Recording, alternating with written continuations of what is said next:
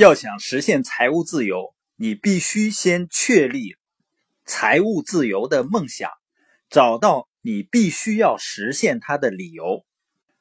因为如果你不是足够渴望、足够坚定去实现一个梦想，你就会很轻易的去放弃它。实现财务自由第二个关键呢，就是你必须要做出学习改变的承诺。和付出努力的承诺。我刚开始进入生意的时候呢，性格是极度内向的，跟人们是不说话的。如果我不愿意学习和改变，那我就不可能成长，就不可能去把生意建立起来的。所以我是珍惜每一次会议学习的机会，每一天去看书，每一天去听 CD。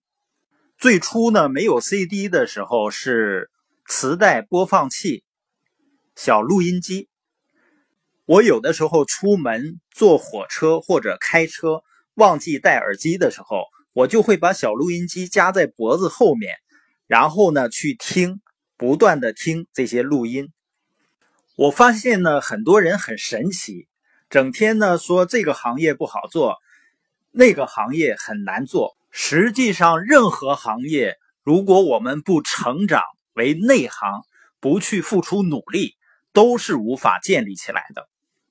那我们看看实现财务自由的第三个必要条件，就是你必须能够分辨出你的收入来自于现金流象限的哪一部分，也就是你必须要明确。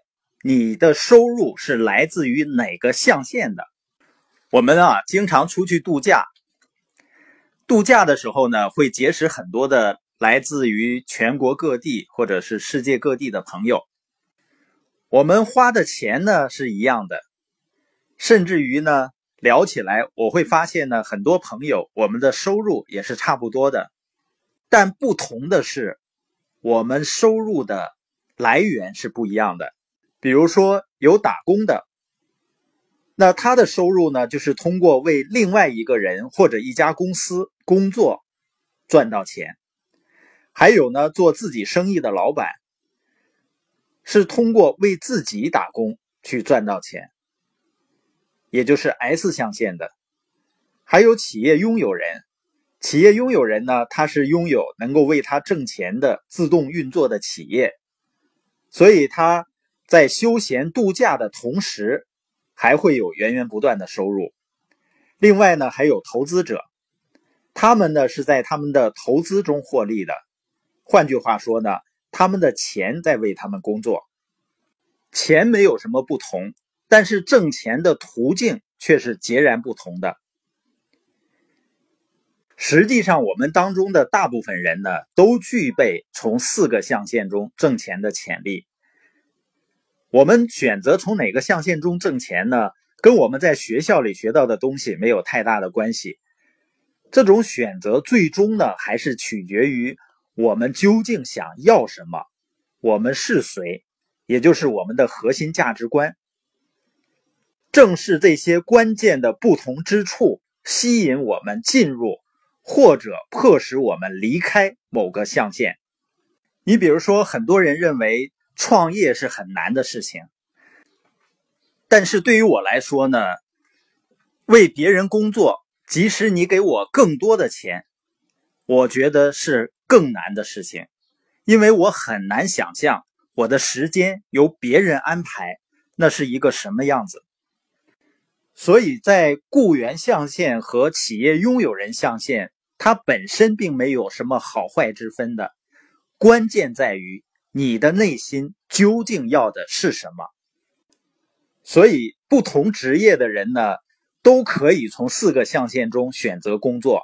比如说呢，一个医学院毕业的医生，他可以选择作为一名雇员来挣钱，可以加入一个大医院，或者是呢公共医疗服务系统，或者是作为一名军医，或者是加入一家需要医生的保险公司。这样呢，他是作为雇员来为企业、来为系统工作，获得稳定的收入。那这位医生呢，还可以选择成为一名自由职业者 S，也就是成为一个自己的生意人。他可以开办一家私人诊所，成立一个办公室，雇佣员工。那这个医生呢，还可能选择做一名企业主 B，他可能呢拥有一家诊所或者实验室，然后呢雇佣其他的医生在这工作，也许呢还会聘请一位职业经理人去管理这个公司、这个诊所。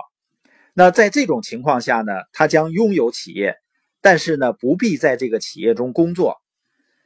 他也可能拥有一家呢跟医学无关的生意。并同时依附于别的机构来行医，在这种情况下呢，他就是同时作为 B 和 E 来挣钱。那这位医生呢，也可能会向别人的企业去投资，或者是呢，在资本市场里面投资挣钱。